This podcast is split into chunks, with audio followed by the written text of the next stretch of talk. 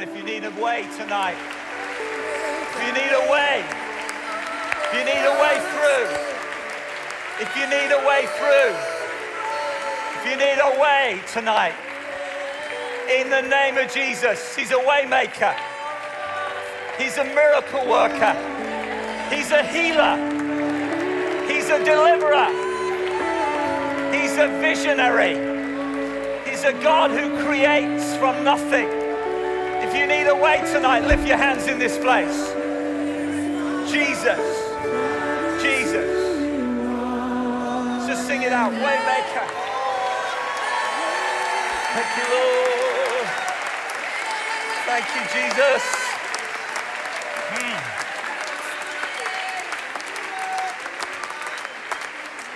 Why don't you just for a moment put your hand on somebody's shoulder just around you, if you don't mind doing that.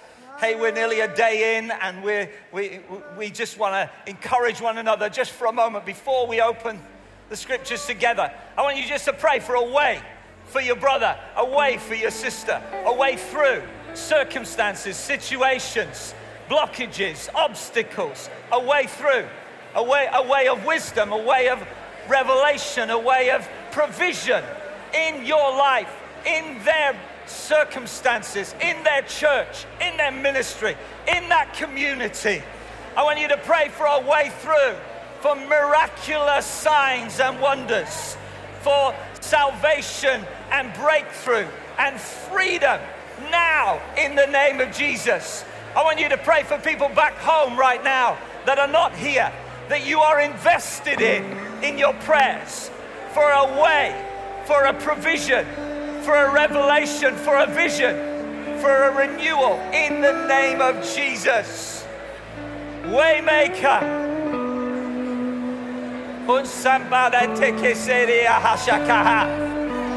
Jesus. Jesus. For your nation, a way through. Some of you traveled from across the globe to be in this room tonight for your nation, a waymaker, a miracle worker, a provider, the one that created and formed a people and a tribe and a language and a, and a culture, a way through into the blessing and purposes of God.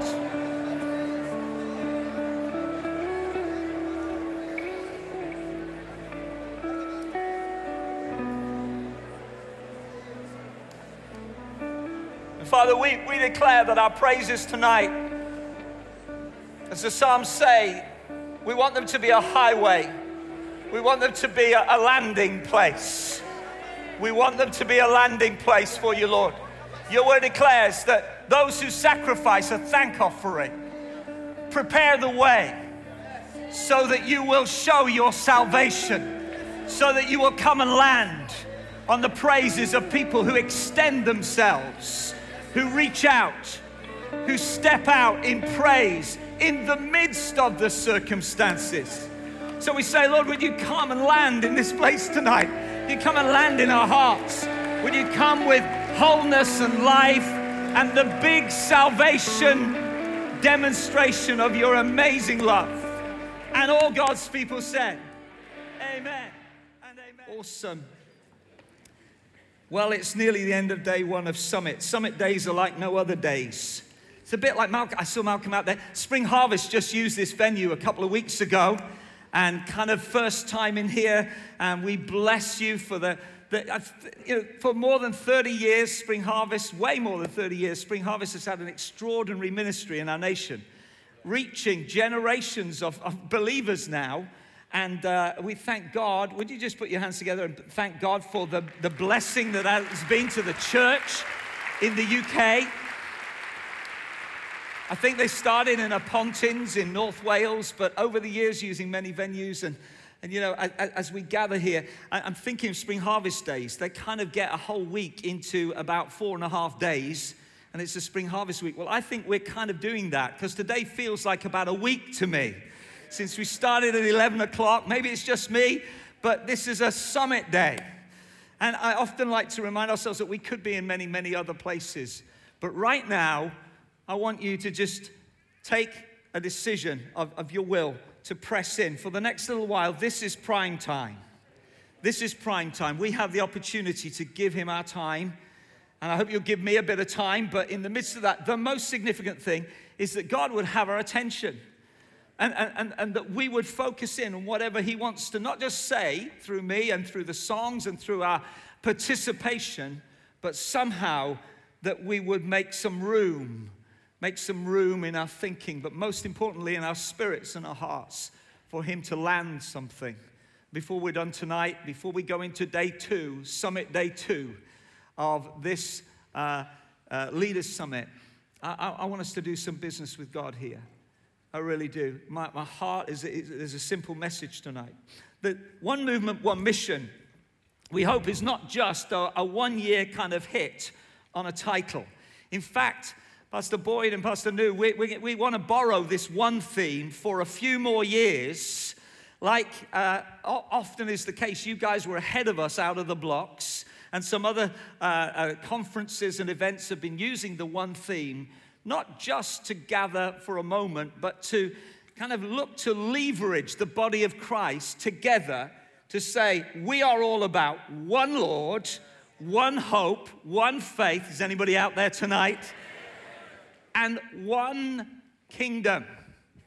So tonight, uh, we, we want to make uh, uh, some time for God to speak into that oneness message that he's speaking out to the wider body of Christ, the wider church.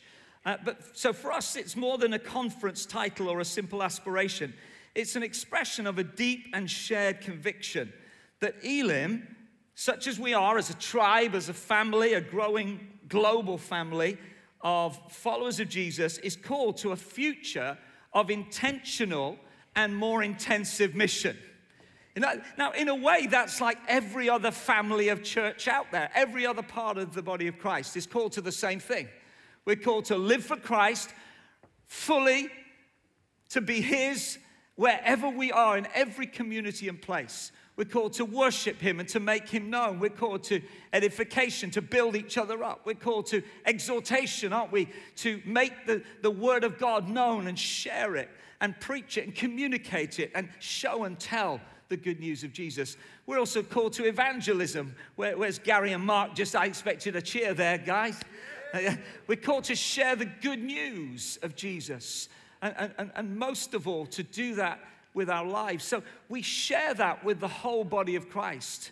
But there's something that we can do to kind of leverage that familyness, that likeness, that shared story that shared experience over more than 100 years or so of the Elim uh, movement in the UK and around the world. And, and we want to make maximum, uh, uh, certainly, use of that opportunity tonight. On the road over the past year, we've been going around uh, uh, into various regions of, of the UK and Ireland and, and, and having some conversations about vision for the next few years, Vision 2020. And again, like some of your churches already, trying to engage in how we can move forward together. That's not just a Malvern Elim head office thing, but it comes from the conversations that we've been having that we sense that our times are increasingly urgent, that the culture shift, the seismic plates are shifting in our wider society and culture. We heard Leon talk a little bit about that in first session today, and Glyn in the second session, talking about how that is beginning to impact all of us. And yet, we would declare that the church has been here before.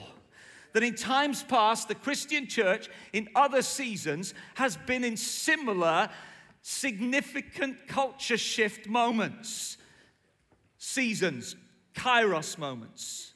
So, as we've been talking, we've been saying, Surely it's not just about another year or few years for Elim with business as usual. And from yourselves and from our leaders and churches, we sense that there is a, a, a, real stirring for Elim to fully commit to moving ahead and to advancing in all that God has for us a movement.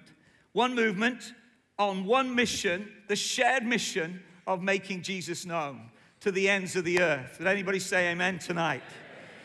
There's fresh momentum. What I love to call from Acts 11 evidence of the grace of God out there in churches and communities. A number of us based at Malvern, we, we get the privilege of coming out to churches every, other, every weekend somewhere different in Elim World. And it really is a privilege because we get to see up close your journey, something of what God is forming in communities and large cities and, and, and, and, and small rural areas where, where there are some believers that kind of identify with us who are along with other streams. Great to have the guys from Assemblies of God here. Guys, we're in this together. There's something that God wants to awaken in us, some of us historic Pentecostal movements, that gets us moving again. So I want to say it's not just aspiration tonight. I want you somehow to try and engrave that on your heart that for these next years we will pray, labor, work, encourage, collaborate. I love that from this morning, the, the collaborative work that the Holy Spirit is doing, so that we will do our bit to advance Elim. Can we say that? Now, I, when I say that, that's laced with kingdom for me. But you know, we get to influence more significantly that part of it that we identify with, that we're a part of family and tribe that we are already a part of. So, just very simply, let me just say something about how we're beginning to uh, change the direction of travel for Elim together over these uh, last weeks and months. Some of these things have come together in what we're calling our four missional priorities. So, as I talk tonight about one Lord, about one gospel, one life, I want to root it in something. Let's go to the scriptures for a moment as I just jump off some verses from Paul in the book of Romans, chapter 1. Paul writes this amazing epistle to the Roman church. We'll come to that in a moment, but just the verses first.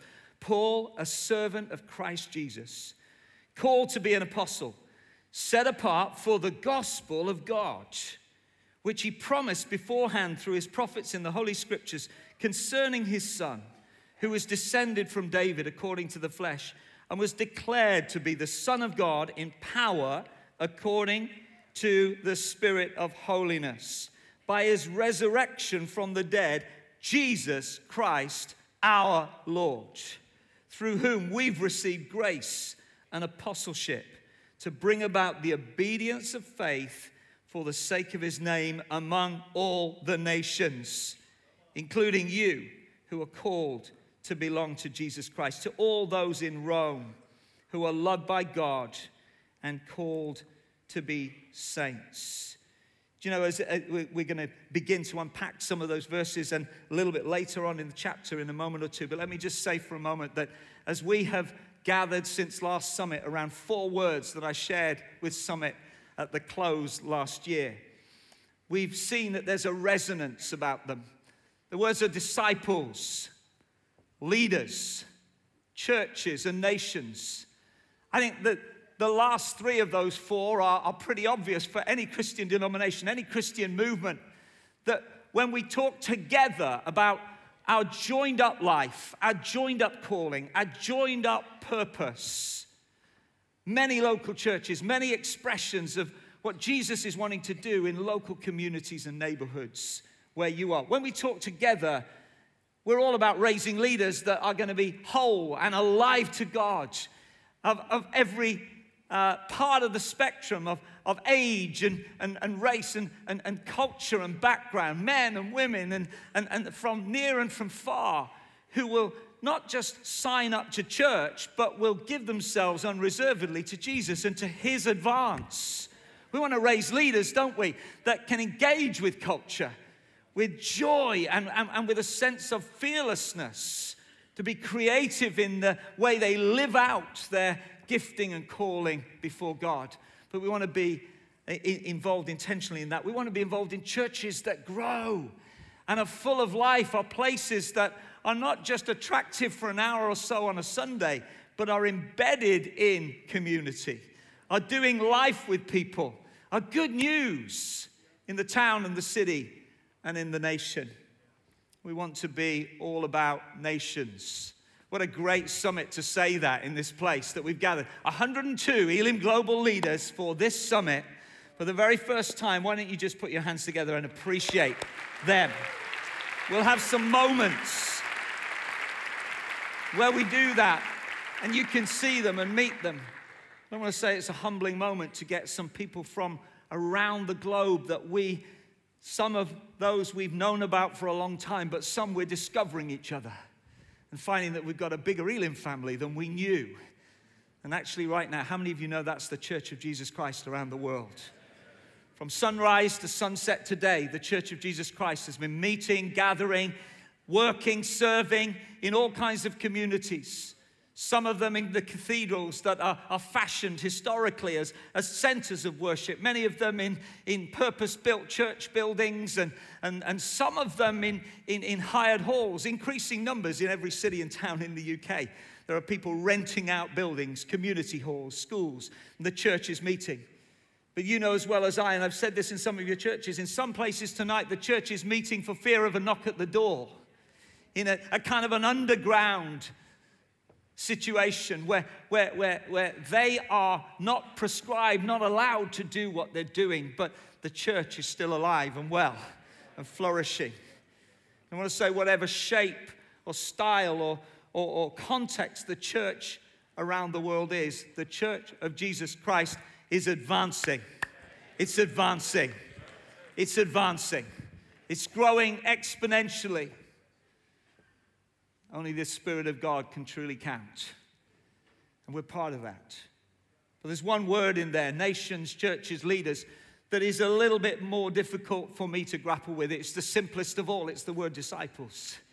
And I just want to say, because it should be so obvious, but I want to say that we are making a commitment over these next few years to lean into these together, to join our story, to, to touch base with your experience on the ground, and to try and gain some greater momentum and some fresh movement into our culture and society and communities for Jesus' sake. Let me just say a few things that are my, not just aspirations, but now faith filled visions for Elim on that journey. I pray that Elim will become a discipling movement. For every leader to become a disciple maker, every church to become a disciple focused and shaped community. I, I like to call it a greenhouse of grace.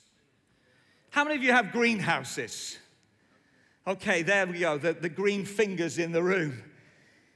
Do you know what that, what that structure does is gives you a, a, a special piece of ground, a special space where you can intensify growth. It's hotter, warmer. It's a microclimate. Wouldn't it be amazing if every single church community that we are a part of becomes a microculture of grace? Where if they're with you, they're gonna grow. They're to grow not according to the textbook, but they're to grow according to the accelerated plans of the Holy Spirit. Some of you are, are on that journey already. You've been experimenting with that greenhouse grace growth. That takes some saying. The end of a busy day. And you've seen that discipleship is not just a course, discipleship is not just a, a program, it's become a pathway. You're starting with what are we trying to produce and working backwards rather than cluttering the journey with all kinds of programs and policies. I would love to see Elim explode with something of an adventure into discipleship, where converts flourish and grow into disciples who grow into disciple makers. Some of you saying, We're there. We're already on that journey. Some of us are saying, Good on you, keep going, but share with us your journey. What are you finding? How are you intensifying that growth? What are you doing to unlock the, the maturity that's already in your church that don't have a sense of what the next part of the journey looks like for them? I want to tell you, we're going to need to find some disciples in these next years. I'm going to say it again. We're going to need to find some disciples. They're in your church. They're in your church. People who will give themselves to maturing others. Years ago, I went into our, church in Cardiff, it was a very well known historic church in Elim. You know, that the magazines have been written and the books have been written about what that bunch of people accomplished over decades to reach a city. In fact, out of that church, more than 40 Elim churches were planted. They had a plan. Every, every year, a few would get established all over the UK, not just in Wales. A generation of people not only came to services together, that's what I used to think. But then I got there and I got to know them and I got under the skin of the church. And I found out that, yeah, back in the day, they were busy six nights a week in meetings, but they weren't only doing that. They recruited, they identified, gathered, trained, and equipped a workforce of disciples. I found it by accident as we were saying a farewell in terms of ministry to some volunteers that were leaving a, an evangelistic kids ministry that we had. One couple that are probably in the room tonight. They were a young couple just going out in some church planting with us. And uh, they said to me, You know, the, the one thing we really feel a bit guilty about is we're giving up the kids' ministry. So, how long have you been doing that? They said, 15 years. They were about 30 at the time. And I got the story. I teased it out of them. How did that happen? Well, if you were a young person in the church, you didn't only come to the services, you don't only go to youth, they got you involved in things. And I began to hear names of people in that church. One was a man called Brennis Thomas. He was never a, a, a, a, platform person. He was not somebody that would have been on the, the kind of elders list of, as you, you know, came into the, the membership meeting. But Brennis was somebody that just looked out for people that he could disciple. There was a guy called Ted Morgan. He was another wild Pentecostal plumber. There, there was one once from Bradford called Smith Wigglesworth, a wild man. This was another one. He was Welsh. And he was completely bow legged. I don't know why I'm telling you that, but it just came out of my mouth. Ted Morgan, on the night my mum and dad were married, he was arrested by the police because they thought he burgled somebody's house. He hadn't, he has alibi, was he was at the wedding. Don't know why I'm telling you that either. But here's what he would do. He had faith for every single believer, everybody to be filled with the Holy Spirit. And while nobody was looking, Ted Morgan would grab a young person and pray for them. And they would receive the Holy Spirit. And they'd be singing in tongues and speaking in tongues and prophesying as soon as Ted got his hands on them. What I'm talking about is there are people in our church, let me say it like it is. People will not be fulfilled until we release them to do the real work of discipleship. Pastor of the largest church or the smallest, you can't get enough jobs for people to do that will fulfill the yearnings of their heart to serve Him.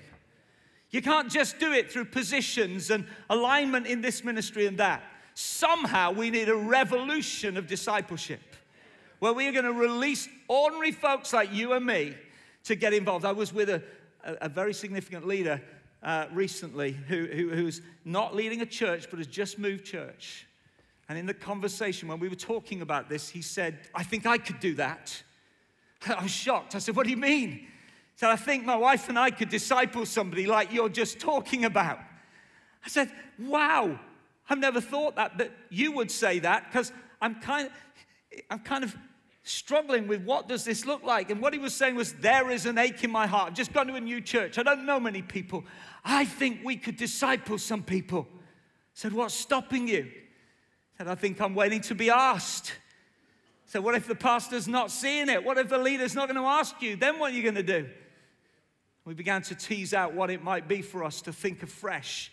Guys, when you go home, I'm going to ask you tonight, will you pray for God to show you who are the potential disciples in your current church, your current community, whether there are five of you or 500. Willow Creek, some years ago, did a huge study on the, the, the commitment levels of their church. It's called the Reveal Study, it's out there. And what they found was the people that were on the journey to faith loved the church, really passionate about it. The people that were new converts, just been saved about a year, following Jesus about a year, made a commitment to Him they were pretty switched on and excited. People had been there about five years or so, still pretty there, but less and less really fulfilled, satisfied. The people that had been there over the years, been to the courses, signed up for this, eaten the cake and worn the t shirt, were about to check out of the church. They began to do some tough work. They said, Facts are your friends, but what do we do with that information? They began to do some work under the skin of the church. They found that their church community, there were so many people. They'd been feeding them so much but they never really helped them to become self feeders and to help others to be fed. I am crying out that we would go on a discipleship adventure where we'd learn how to do this for the rest of our days until Jesus comes. And we release more and more and more that do whole life, 24 7, 365 days of the year, discipleship. And I believe that some of you are already stumbling intentionally or unintentionally, into some real revelation on that. You got some stories. I watched some of Gabriel from KT. I watched some of your programs recently. We were talking about it, bro. And as you were talking, you got the guys in at the end.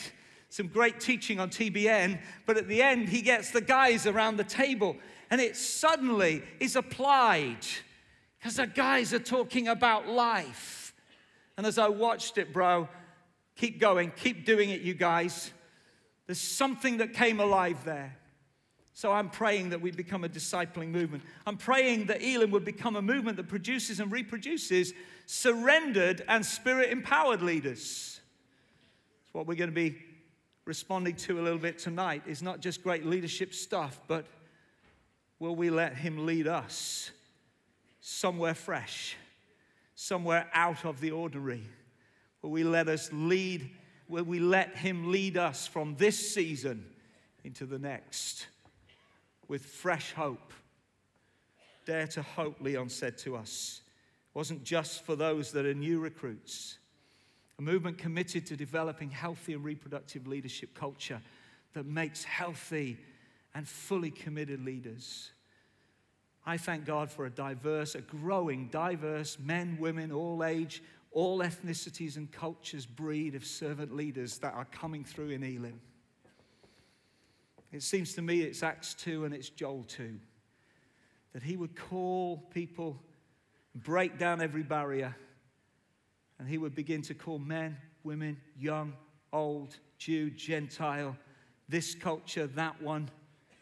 And I thank God for the greenhouse grace of the nations that's upon Elim, not just around the world, but in our towns and cities. As I go out there, you, you know this, some of you. 10, 15 years ago, we'd have expected international church communities in London, maybe in Birmingham and Manchester, and a little bit in some other cities. Now it's open our eyes, it's everywhere. Go to a church in a little town. I was in the potteries and, and, and 16 nationalities in the church that, that night some Iranian guys that had just come to faith, bursting with joy and zeal for Jesus. Your church, the nations are coming. Your community, your town. I want to suggest to you that there's an opportunity for us there to hothouse, to greenhouse that, and begin to more intentionally see, Lord, how can we do this from now on? It's just a couple more, and we're going to go into the scriptures, and I'm going to fly through what I have for you. For them to be a movement committed to planting and growing healthy, reproductive churches. Committed to growing churches that grow. That's not back on the church growth statistical stuff of a, a previous decade, but just saying, Lord, we want to grow.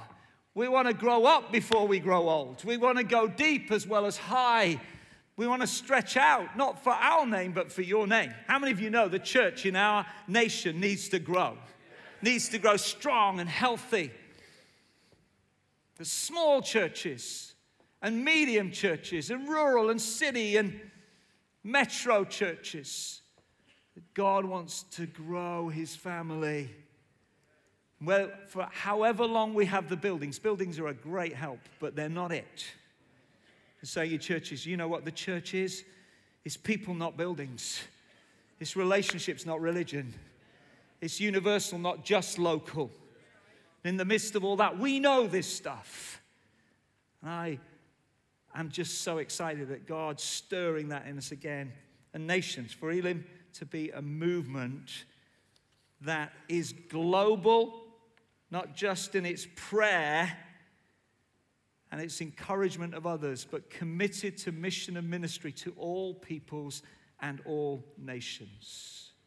A number of years ago in Cardiff, we got to know some young Eritrean guys and gals about 2007. And we discovered that not only had something gone on in their nation where all the churches in 2004 had been closed by the authorities, and every pastor and elder and was kind of arrested and, and thrown into prison. Many of them, years later, have traveled out in the most harrowing experiences and have come to our towns and our cities. We began to meet them, and many of them were, were in our church as fellow believers, disciples, Pentecostal Christians up before the authorities. And we, we went through the journey of do, do we speak on their behalf when we're just getting to know them? Do we, do we support them and, and, and fellowship? How do we do this? And in the midst of that, again, it was a grace thing as God began to speak to us very, very particularly about his tenderness towards nations that have come to us. I think one of the greatest revelations about what's been happening in the British church with hindsight will prove to be that God has brought all the nations of the world into our cities and towns and our communities. And He's doing it for a kingdom purpose. Now, I'm biased because I started ministry, as some of you in the room did, in, in London, where the nations were there. But it's no longer just there, they're everywhere in our nation. So, nations there and nations here. Let me just go into the substance of my message, and I'm going to be fast with this. We get to the book of Romans, and it's the most extraordinary book. Paul, writing to the disciples of the church in Rome, urges them to live with an awareness that they're in a kairos moment. They're in a time like no other. They're in a time where the gospel has now reached the center of power and of influence of the greatest civilization that the world had ever known until that point in time. And he's writing, he hasn't been there yet. We read Acts, uh, uh the last few chapters, and he's there, isn't he? He arrives. But at the moment, he still wants to be there. In fact, he, he can't help spilling that out. He says, I, I long to be with you so that I may impart something to you. I want to get something into you guys, but until I come, he begins to write. He begins to write with amazing passion some of the deepest theology in the New Testament, but also some of the, the purest praise that comes out. And here he is writing to a church that's scattered in the city to wake them up call them to step up, rise up, and fulfill their destiny. One church historian said, uh, and I heard this quoted years ago when I was in training, that the early church didn't begin on a welcoming stage, but rather entered into a hostile arena of competing faiths.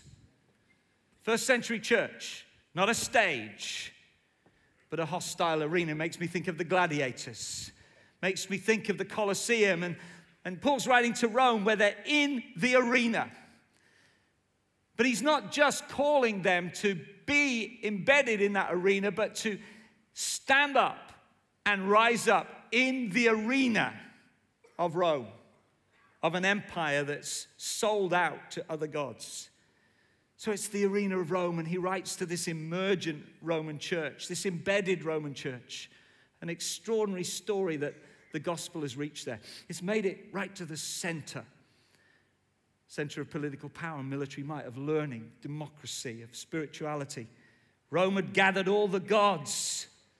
You can visit the city today and in the Pantheon, that shrine to a, a time when Rome gathered all the gods and, and stamped everybody else's God and, and then made Caesar God in the center of it all.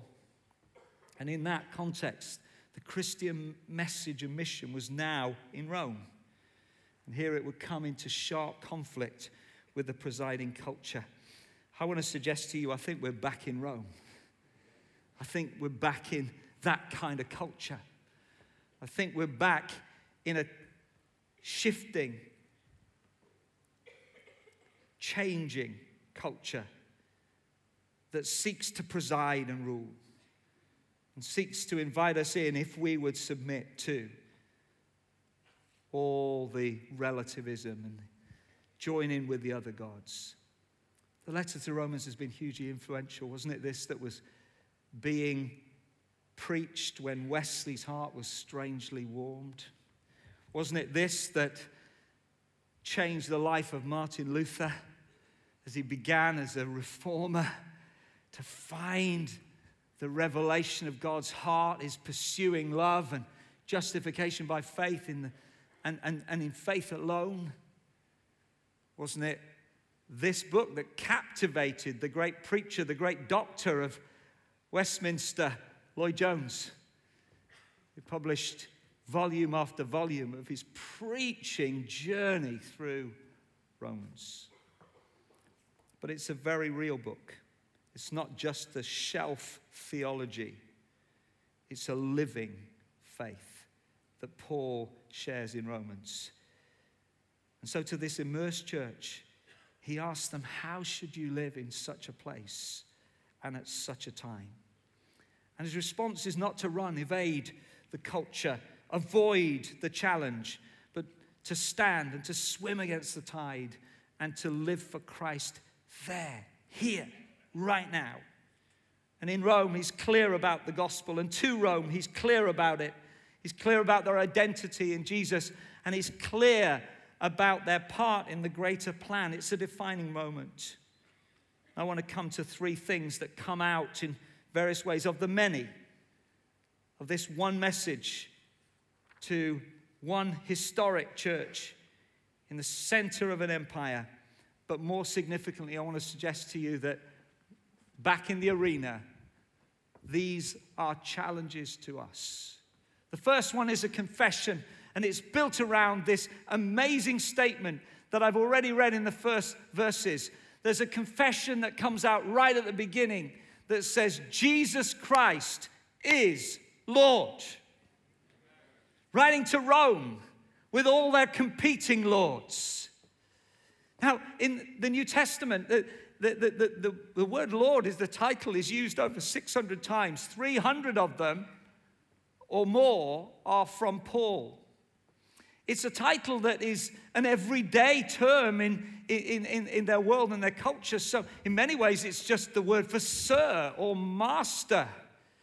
It's conversational, it's respectful, but not necessarily to be immediately of great help to the forming church in the nations, fulfilling the commission of Christ. But when we get to Romans 1, Paul begins to do something, and others begin to do something as they gather around this word. They begin to speak of Jesus as Lord. After the resurrection, as they pronounce him as Lord, this word seems to become the creed, the rule, the basic declaration of their faith in Jesus. And here in Romans 1 4, Paul doesn't just use it descriptively, he uses it as a, a term of relationship. Jesus Christ, our Lord. Where Caesar is called Lord, Paul makes it clear that Jesus is our Lord. Not them, not him, not that, not this. Jesus is our Lord. Do you think it might be time for the church in our nation to say, Jesus is our Lord? Of all the competing claims for lordship in our lives, for ownership, rulership, allegiance, worship. Jesus is our Lord unashamedly.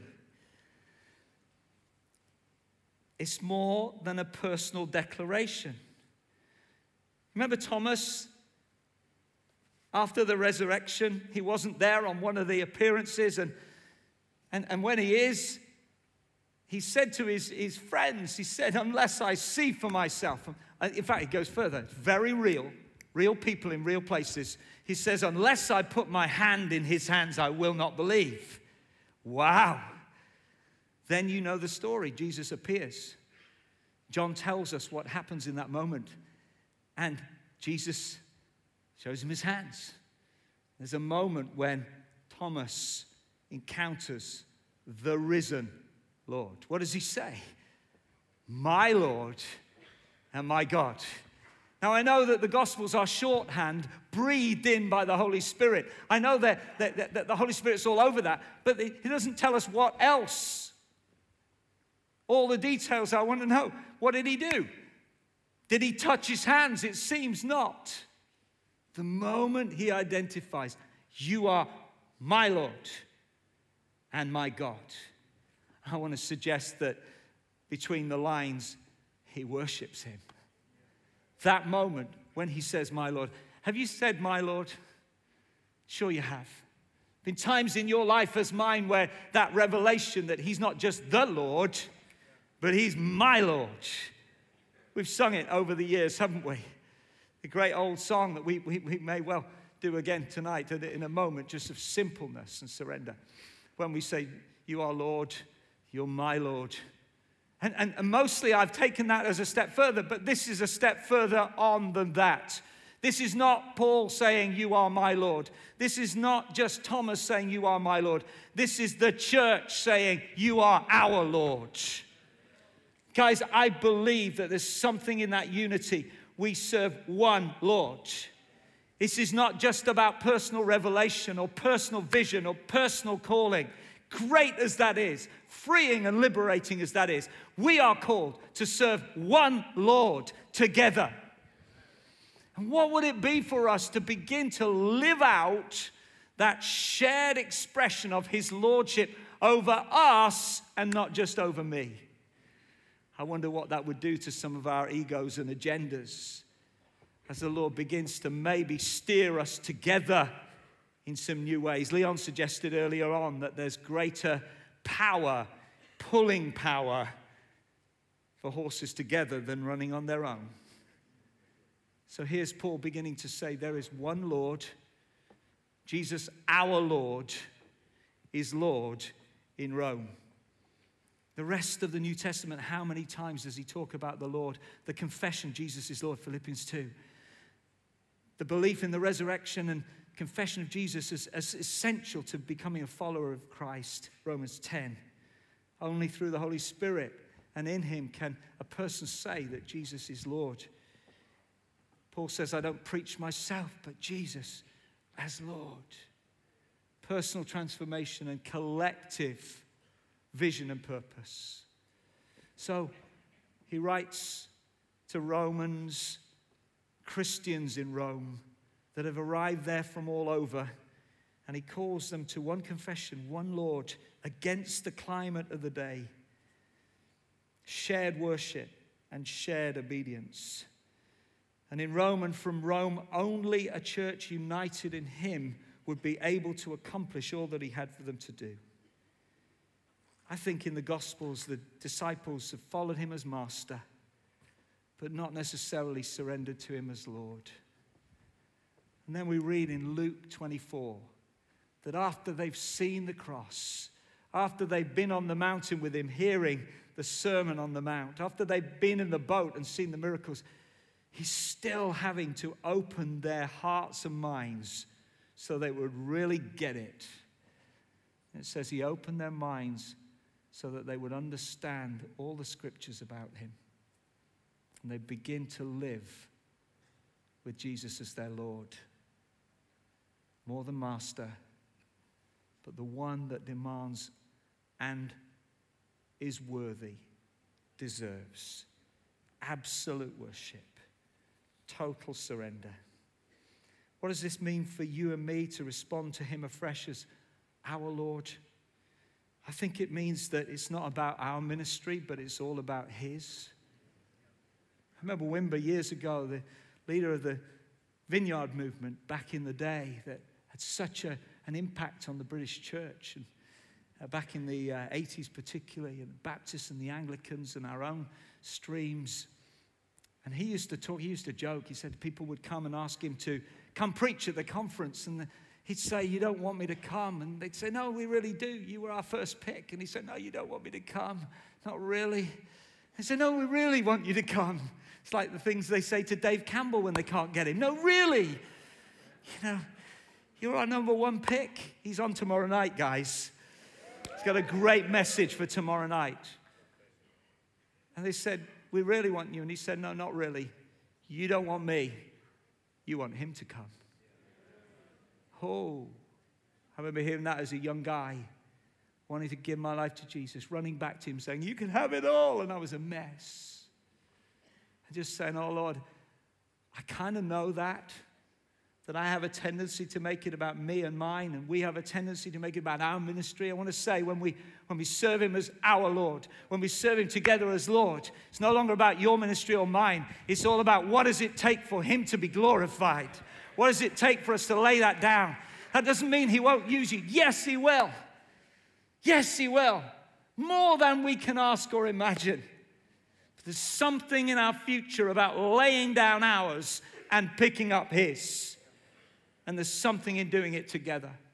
There's an extraordinary thing that, that Paul says at, at one stage in Romans. He talks about outdoing one another in how we honor one another. So the same spirit that says it's not about my ministry looks to celebrate what God is doing in my brother and in my sister. What could that look like to cultivate a movement where it's not just faint and fake praise, but we genuinely look to honor what is happening in one another, in your church, not just mine. And we look to celebrate the shared calling, our Lord. This is a quick one the conviction of one gospel. I know Dave's going to take this further tomorrow, but I just want to refer you later on in Romans 1. Paul says, not only is it Jesus Christ our Lord, but there is this good news gospel message that we are called to carry in Rome and from Rome and wherever we are. That they are living in an eternal drama was his belief, an adventure of eternal significance. It drives him not only personally to live for Christ and to share him, tell others, but to stir everyone. So here's what he says So I'm eager to preach the gospel to you also who are in Rome for I am not ashamed of the gospel. For it's the power of God to salvation to everyone who believes, to the Jew and also to the Greek. I'm not ashamed of the gospel, for in it the righteousness of God is revealed from faith to faith. He's totally convinced and convicted by this gospel from our own experience, the gospel, the gospel can so often be a subjective thing me, my story, my life. But Paul seems to be driven by and compelled by this sense that we have a story together, a better story, yes. Like Glyn was sharing with us earlier on, to rediscover the gospel. Last year at Summit, I said, I, I think God is calling us to a glorious obsession with the gospel. And as I look back in, Elim world past, uh, our forebears seem to have a deep desire to get the gospel and get it into one another. They came up with a basic formula, didn't they? The four square gospel. What was it about? It, I think it was a, a memory aid, but so much more than that. These four pillars of what Jesus did and full salvation that Jesus was the Savior, the world in need of a Savior needs reintroducing to the Savior of the world who loved us so much that he died to pursue us without exception. Whosoever will that may come. And this challenges our preferences and prejudices, as we've heard already today. Anyone, anytime, any condition, the pursuing love and the lover of our souls, the Savior reaches out to them and to us.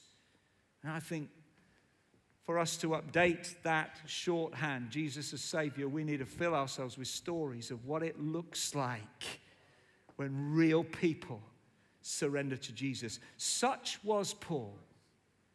An enemy of Christ, who never let himself move from this absolute blow his mind understanding that he, a rebel, a jihadi of his day, a hater of Christ, became his bond slave because Jesus pursued him. They called Jesus healer, our forebears. Not just the savior of the soul, but the healer of the body, bringing physical, emotional, and spiritual healing to those that reach out to him. The new normal for those Pentecostals was that Jesus hadn't finished healing bodies and setting people free from life controlling stuff. The new normal became people who were naturally supernatural. I know they look funny in the pictures, but they went out and about praying for the sick and believing, not just in a good explanation of why some are not, but giving God an opportunity to break in with miraculous power. And I don't know about you, but I'm saying, Lord, lead us back into that faith, that simple shorthand faith that can not just make him known from afar, but up close in our streets and our communities. And see us beginning to pray for the sick again, beginning to believe for total freedom again. Watched a short video by the guys at Teen Challenge just the other day, and just tears moving down my cheek is not just because I, I, I, was listening to Jay and to, to Phil Hills, that, that, that'll do it sometimes, but that wasn't that. But tears of joy, guys, as we just heard some stories of life changing encounters with Jesus. They called him baptizer in the Spirit, that the gift of the Holy Spirit was for every believer. And their obsession with the gospel wasn't just about a crafted sermon, but people like Ted Morgan that would get you in the youth group that would get you in church, get you in the back, and just encourage you to receive the fullness of all that the Holy Spirit had for your life. Some of you are here because of people like that. And they had this other bit to their understanding of the gospel that they soaked in and, until they were pickled by it, until they just couldn't help themselves but be stained by it. They believed that Jesus, who had come, and was risen and is alive was coming again. It doesn't get a lot of response in our churches, that one. We've been distracted, we've been kind of conformed to some other ways, but they lived with not a this is the interpretation of the beast and the six six, but they lived with an urgency and they looked for the signposts of the times Whatever you think about their preaching on the second coming, I tell you, they lived with an urgency. How's the church going to recover its urgency? I have a feeling that in easy times we don't do good. I want to come to the final part of my message tonight. There was a confession that Jesus is our Lord. There's a conviction of the gospel that, that pulsed through Paul's veins. But there comes in the book of Romans again and again a consecration. A consecration that is in Philippians 2 and Galatians 2 and it's in Ephesians. It, it drips from him. Everything changed for Paul on a moment on the Damascus Road when, at the height of his hatred, the zenith of his zeal to wipe out Jesus, Jesus pursued him and changed him. For the rest of his life, he would live with that sense of being totally given over to Christ. His time, his energy, his life ambition, everything was for Christ. Paul is clear following Jesus is not a leisure choice, it's not an ideological position, it's not a career choice, it's not a moral or ethical discipline, it's a whole life utterly surrendered to Him. Galatians 2, he says, I've been crucified with Christ. It's no longer I that live, but Christ in me. Philippians 3, verse 8, I consider everything lost. Some of you know, refuse. In order that I may gain Christ and be found in him. Having given up his old life and his old self and his rights and It's clear that he's not yet perfect, but he's the richer for this Jesus. This one thing I do, Philippians 3, forgetting what is behind, I press on towards the goal for the prize of the upward call of God in Christ Jesus. The call goes out not just once in a lifetime, in, in one moment of surrender, and many of us have had those. First encounter, but in the real life situations that you and I are in right now and in seasons to come. The call goes out again of Jesus for a surrendered people. It's not only a call to be willing to die for Him, but it's a consecration, one life, one Lord, our Lord, one gospel that we share for the world, for all people everywhere, but one life that you and I have to live. 40 years ago, in the summer of 1978, the Conference of Elim met in Clacton. Anybody there? There's a wave. Remember those heady days of Clacton and Bognor and Minehead and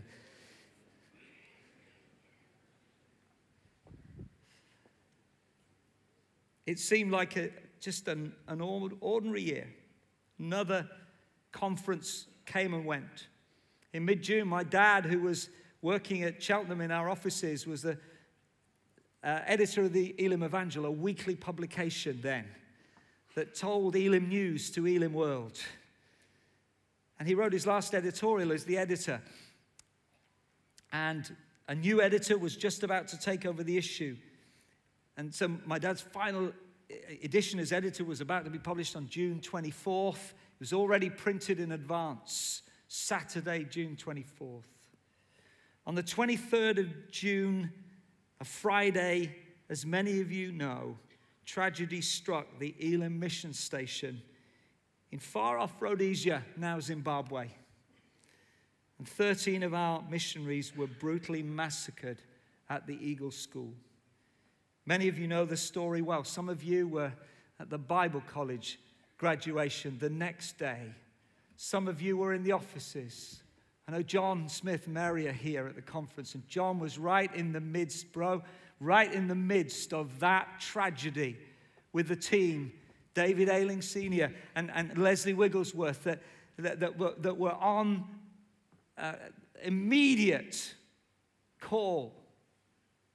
Our team at Cheltenham began to respond to being in the spotlight of the world's press Suddenly, that spotlight shone on Elim, and the world's press and media. Lionel was pastoring the Cheltenham church, and that Sunday, uh, I remember it well as the, the, the nation was there in the service watching. The following week saw the Elim family seek to respond and tell the story of tragedy and triumph, faith in the face of the greatest onslaught. Tomorrow night on this stage at 9:45 we have a it's about a 45 minute drama presentation of that story, written by and performed by Richard Hasnip, who leads our performing arts track. Please try and be here. It is extraordinary. That power of that presentation.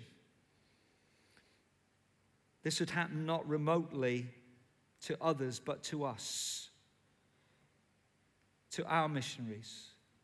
They'd given their lives in serving Jesus They'd stayed knowing the danger because they loved the people and they loved Jesus' love for the people. They were extraordinarily ordinary and recognizable heroes of the faith. Paul writes to the Philippians, Yes, and I will rejoice, for I know that through your prayers and the help of the Spirit, I will not be ashamed but that with full courage now, as always, Christ will be honored in my body, whether by life or death. For to me, for me to live is Christ and to die is gain. He goes on to urge them not just to die a death worthy of Jesus, but to live a life worthy of him. I want to say the emphasis here is not just on the dying well, but living well. In the light of that, Paul says, I want to live every moment. I want to squeeze out of every moment. Total surrender to Jesus. do everything that He has for me to do. I'm torn, he says. So we recognize that those who live for Christ also have one life to give, if necessary. It's happening now around the world. Visit the persecuted church stall over in the exhibition center. They'll tell you more about how you can pray and know what others are facing right now. Two weeks later, in the Elim Evangel, the new editor, Raymond Huntston, writes this Surely, when we are confronted out of the apathetic service of Jesus Christ, and out of the indifference and the many petty things that so easily hold our lives, from this one event, the greatest memorial Elim can raise is the living monument of young men and women dedicated to the service of Christ, of older church members called to a new dedication of ministers and church leaders everywhere, seeking as never before to promote the gospel of Jesus in our own land and across the world. There was a sense of awakening in Elim afterwards that we'd never be the same as a movement, that that example of giving everything to Christ would be something that was more than well intentioned charity humanitarian outreach. Like them, that we would take up that very cause of bringing the kingdom of God to the ends of the, the earth. Brenda Griffiths, who was back in the UK with her husband Peter, who led the team that were so brutally killed said, We can take courage in the faithfulness of God. To the world, the Elim massacre was a foolish waste. To loved ones, an intense grief. To those who died, a future beyond compare. But in God's purposes on earth, a planting and a harvest.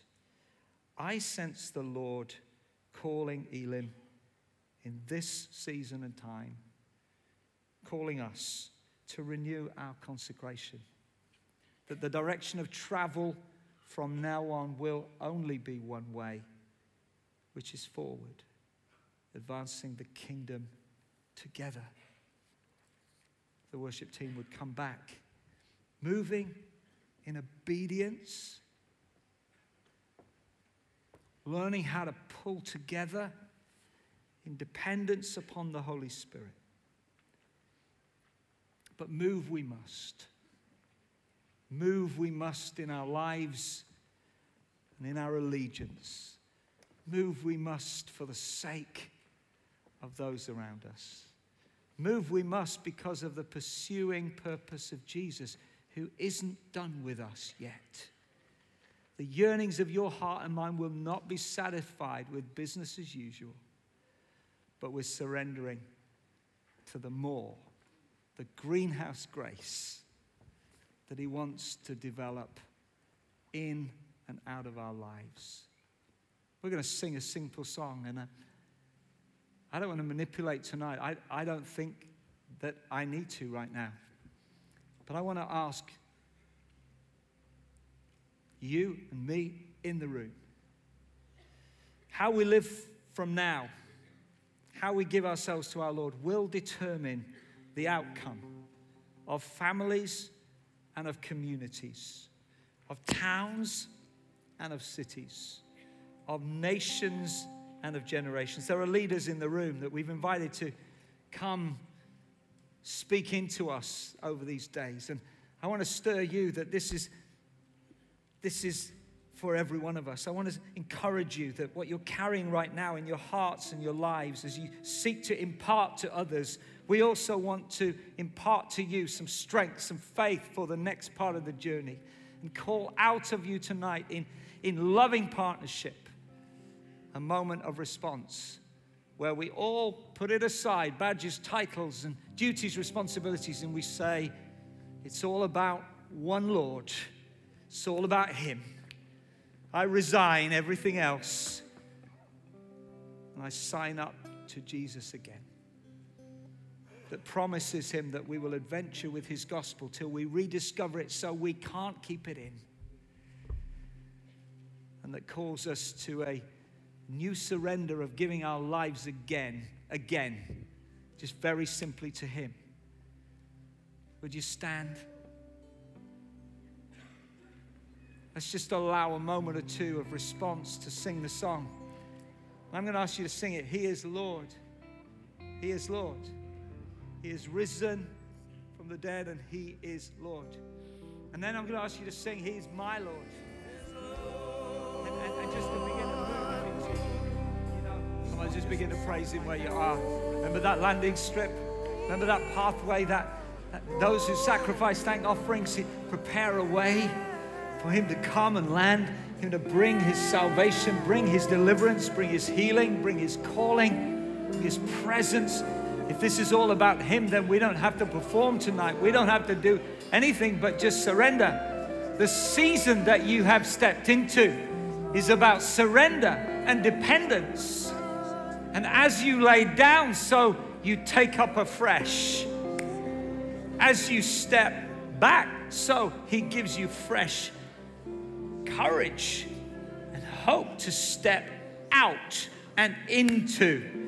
There are nations to be reached from this room tonight. There are cities to be taken. There are places and spheres of influence that God is calling people into. So it's not too late. Come on, make a move. Make a move tonight. Maybe just your hands raised, but some of you, get down here. Take a position and a posture before Him. One life, your life from now on, in fresh surrender. Hmm.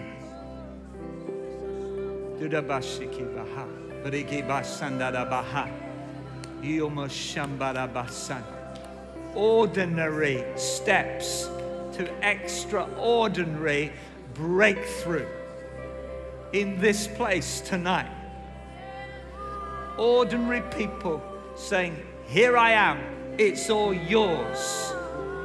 Again, Lord Jesus, my mind, my spirit, my education, my background, my family, my lack and my fullness, it's yours, Jesus. Hmm. Hmm. If you've got a nation on your heart and it's not the nation you're currently serving in, get out here. Come. There's a nation on your heart. Come.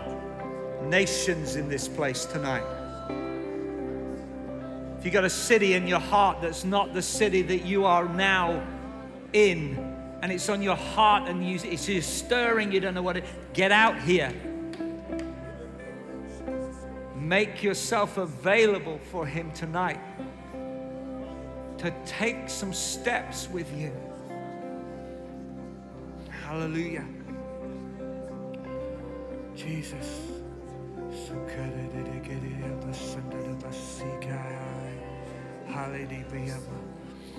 I want to be clear. This, is, this does not mean you have not surrendered before. But there is something in the house tonight for us together one life. Such as it is down to us, we're going to obey Him. We're going to serve Him. We're going to trust Him. We're going to listen for His voice. We're going to unite together for His kingdom. Hallelujah.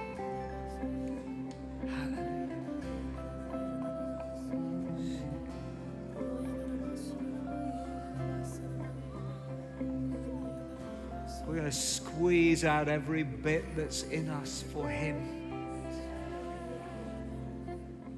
We're going to allow His hand to come upon us again. Leave nothing behind.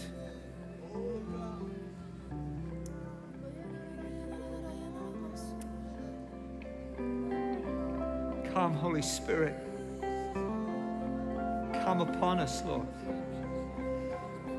Come upon us, Jesus. More of you. You.